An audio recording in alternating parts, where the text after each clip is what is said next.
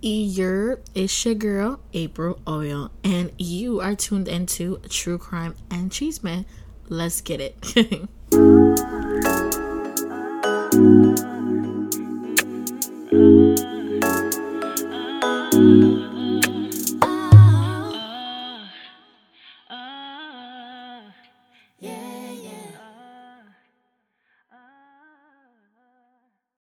Happy Monday, guys. Yes, you heard that right. Happy Monday. Welcome back to another episode of True Crime and Cheese. My name is April. And yeah, we dropped on a Monday because, yo, I had went out over the weekend, real hot girl shit, and I I had to recover. So that's why I didn't drop the episode yesterday. I mean, yeah, today's Monday. So yesterday. But we back, baby. We back. And since it's, you know, we're still in October, we're gonna keep it spooky ooky, real spooky shit. Um and we're gonna do an unsolved murder. Okay? Um if you haven't heard if you have heard this actually, just just listen. Just listen. And if you haven't, ooh, this is gonna be a good one because I don't, I don't really think, I don't really think you're gonna get this one. Well, you won't solve it because it, it's unsolved. So yeah, today we're doing Villisca Axe murders. Okay, buckle that ass in, and we're gonna get started. Alright, so we going back to 1912, okay? So, Sunday evening, June 9th, 1912, Josiah Moore and his wife Sarah took their four children, Herman, Kate, Boyd, and Paul, to the Children's Day service at the Presbyterian Church. So with them were um, two neighbors, Lena and Ina. So they were kids. Um, they had asked their parents permission to stay overnight with the Moore kids, and you know the parents said yes. So, the Children's Day service was an end of the year Sunday school program. So, Sarah Moore was a, a co director, and her children performed their little speeches and um, recitations along with the other Sunday school members. So, the service had ended with a social mingling, party, um, that lasted until about 9 30 p.m. So when parishioners left on that cloudy, damp, and cold night, giving super mega horror vibes, oil, um, no one suspected that neither the Moores or the overnight guests would be seen alive again. Cue the fucking spooky music. That's right, baby. That's right. so they walked the three blocks to their home. Cookies and milk ended the evening and you know they all went to bed. So at about 7 a.m the next day mary peckham who was the moore's neighbor she saw that um, the family had not come out to do their morning chores and so she was a little worried you know? Real nosy neighbor shit. Um so Mary went and knocked on the Moore's door, and when nobody answered, she tried to open the door, and um, she saw that it was locked. So usually um the chickens would be out at this time, but it wasn't. So she was like, okay, fine. She went and let the the Moore's chickens out and called Ross, who was Josiah's brother. So, like Mary, uh, Ross had received no response when he knocked on the door and he shouted. Um, he had got there like you know as soon as she called, like, hey, you know something's going on. So he had unlocked the front door with um, his copy of the house key.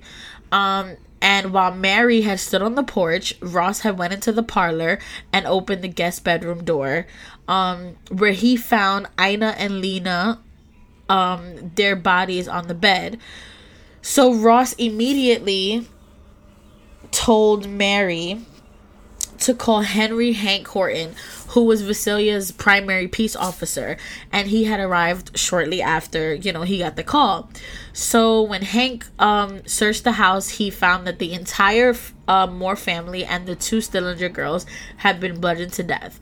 And the murder weapon was an axe that belonged to Josiah. It was and it was found in the guest room where the Stillinger sisters were um, discovered. So, doctors had concluded that the murders had taken place between midnight and 5 a.m. So, two spent cigarettes in the attic suggested that the killer or killers, because we're not sure if it's one or multiple, um, patiently waited in the attic until the Moore family and the Stillinger sisters went to sleep. The killers began in the master bedroom where Josiah and Sarah Moore were sleeping. Um, Josiah received more blows from the axe than any other victim. His face had been cut to such an extent that um, his eyes were missing. I am sorry, guys. I probably should have put a disclaimer, but I think that's as bad as it gets. I am sorry, but just in case, here's your disclaimer. You have been warned. Um, so the killer or killers, because you gotta say killer or killers used the blade of the axe on Josiah while using the blunt end on the rest of the victims. Herman, Catherine, Boyd, and Paul, which is the four Moore kids, um, they were next bludgeoned in the head in the same manner as their parents. Afterwards, the murderer returned to the master bedroom to inflict more bo- blows on the parents, knocking over a shoe that had filled with blood before moving downstairs to the guest bedroom and killing Ina and Lena. So investigators had believed that all of the victims except for Lena had been asleep when um they were murdered. So they thought that she was awake and trying to fight back because she was found lying crosswise on the bed with a defensive wound on her arm. Her nightgown was pushed up to her waist and she was not wearing undergarments. Um so, you know, one would speculate that she was sexually abused, but that that didn't happen. That didn't appear to be the case. Um shit is weird.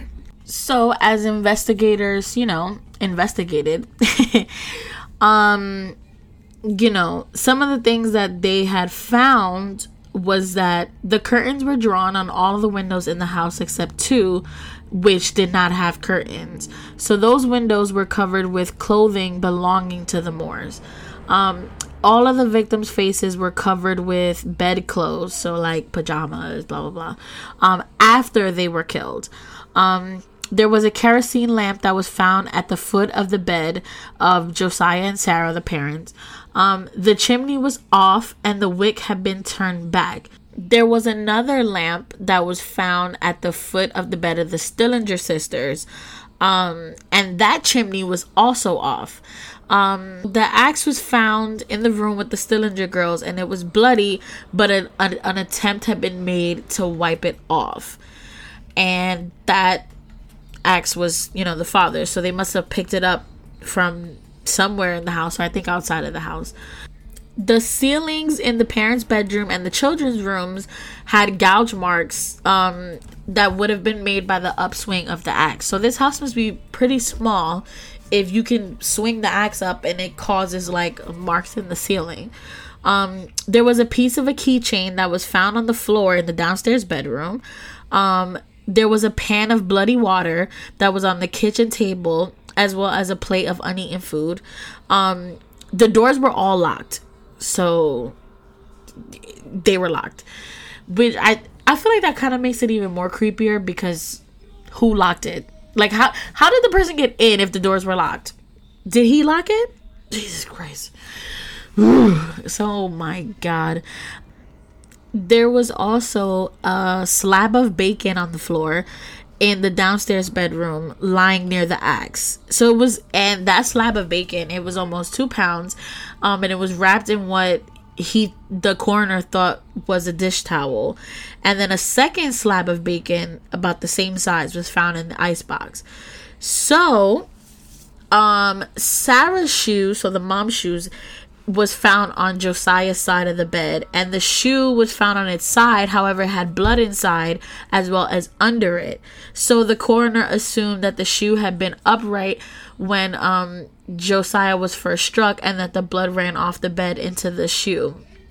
Um, he also believed that the killer later returned to the bed to inflict additional blows and basically like knock the shoe over. So once everybody found out about the murders, Um, you know, news travels fast. Motherfuckers like to gossip, hit you with that cheese, man. You know what I'm saying? Um, and neighbors and onlookers, you know, they were all up in the fucking house, okay? Um, and law enforcement had quickly lost control of the crime scene. So it it was said that up to a hundred people had been walking through the house, staring at the bodies, you know, being super fucking nosy. Um, you know, before the Villisca National Guard had finally arrived around noon, noon to block off the area and try to secure the crime scene, which is crazy. Like, yo, what the hell? Four hours you were letting people just walk in and out of there? What's going on? What y'all doing? The crazy thing is, is that once, um, once the story broke about, um, this murder happening, a lot of people, well, from what I've read, they were kind of like turning on each other, side eye people, like, yo, I don't know, but Ray ain't come home last night, so I'm I'm trying to figure out if he was the one, you know what I'm saying? Or it's like, yo, John been looking a little, he been looking a little suspicious to me. He been looking a little crazy, like you know, I saw him talking to Josiah the other day. It was looking a little heated. You know what I'm saying? You know, it was like friendships were were broken over this. You know, people were just picking sides and they did not give no fucks. Even if they didn't have evidence, they didn't even know. It was just everybody was blaming each other.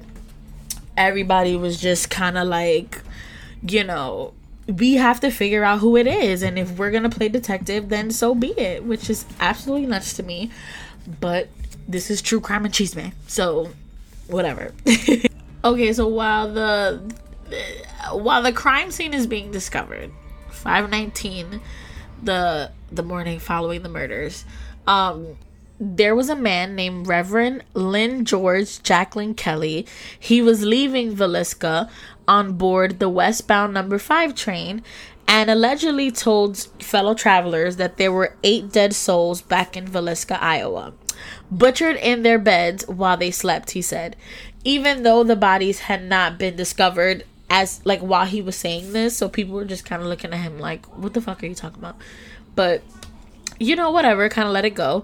Um, so Reverend Kelly, he had arrived in Villisca for the first time Sunday morning, um, the day of the murders, and he he attended a Sunday school performance by the Stillinger girls before he departed early Monday after the murders.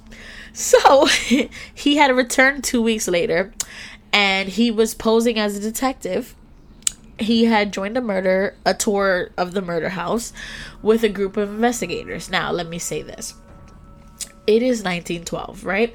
So I'm pretty sure in 1912 I could have been a doctor. I could have been whatever I wanted to be because there was no credential checking, there was no fact checking. I'm pretty sure there were no background checks. So it's kind of like this dude just walked up and was like, "Yeah, I'm a detective. Sure, why not? Yep. Give me a tour. Yep, cuz I am a cop. I I protect and serve." And everybody was just like, uh, "Okay, cool." like, yeah, no, we're absolutely not going to try to fact check that. So, yeah. so, a little background on Mr. Reverend Kelly over here. He was the son and grandson of English ministers, and he had suffered a mental breakdown when he was like a teen. He had been assigned as a visiting minister to several small communities north of Villisca, where he developed a reputation for odd behavior. As an adult, um, he was accused of peeping and um, on many occasions he would ask young women and girls to pose nude for him uh so you know i don't know. In the weeks that followed he had um kind of showed a fascination with the case and he wrote a lot of letters to the police investigators and family of the uh, deceased. So, you know, they were suspicious and they hired a private investigator to write back to him asking for details that the minister might know about the murders. And he had replied with great detail, claiming to have heard sounds and possibly witnessed the, the murders. So in 1914, two years after the murders, Reverend Kelly was arrested for sending obscene material through the mail. Um, so he was sexually harassing a woman who had applied for a job as his secretary. And, um, you know, he was sent to St. Elizabeth Hospital, which is the National Mental Hospital in Washington, D.C. And, you know, investigators kind of looked like this dude could be good for um, the murder like he he looks good for it this is this is the kind of person that we're dealing with not that that shouldn't mean he's a suspect but that's just like a little bit of background on him um a grand jury had indicted Reverend Kelly for Lena Stillinger's murder, and he was interrogated through, throughout the summer of 1917 while in jail awaiting trial. So on August 31st at 7 a.m., um, Reverend Kelly had signed a confession to the murder saying that God had whispered to him to, quote, suffer the children to come unto me. He then recanted his confession at trial, and his case went to the jury on September 26th, and the jury had deadlocked 11 to 1 for acquittal. Um, a second jury was, you know, brought in, but they also had acquitted Reverend Kelly in November. Um, because there's like how do you there's no evidence against him. Like how do you try to find him guilty for something we're not even sure he did? I mean it, it's creepy the fact that he kind of said what he said but you know how do we how do we know for sure? I don't know. I don't know. So over time there were a lot of um suspects that came up in you know, this investigation. Um, a lot of them were exonerated or acquitted. So one guy, his name was Andrew Sawyer. So he was a transient. So for those who don't know what transient is, it's a homeless person.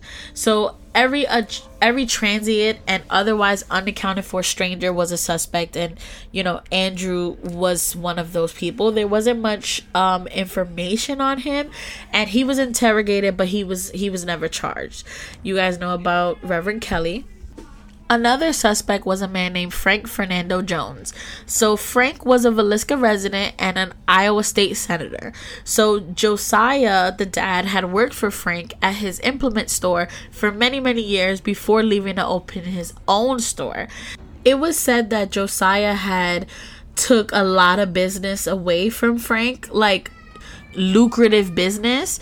And so, um, you know, Frank must have been pissed. And also, there was a rumor that Josiah was having a sexual affair with Frank's daughter in law, even though there was no evidence to back this up. Still, rumors are rumors, so you know. Another theory was that um, Senator Jones had hired somebody named William Blackie Mansfield to murder the Moore family. So, nine months before the murders at Villisca, a similar case of, you know, axe murder had occurred in Colorado Springs, Colorado.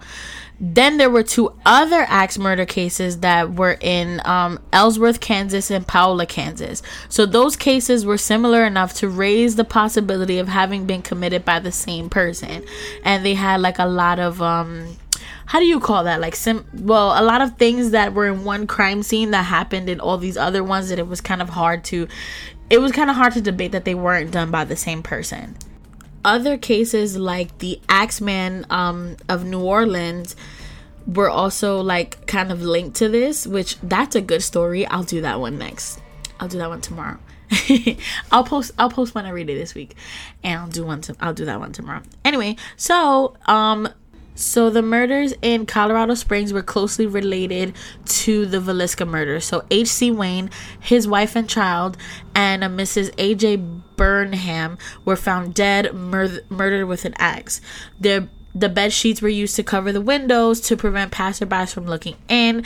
At the Moore house, you know, the the murderer had hung aprons and skirts to cover the windows, and just like the the murders in Villisca, the Moore house murders, um, the murderer in Colorado Springs had wiped the blood off his axe and covered the heads of the victims with bed sheets. Well, bedclothes, sorry.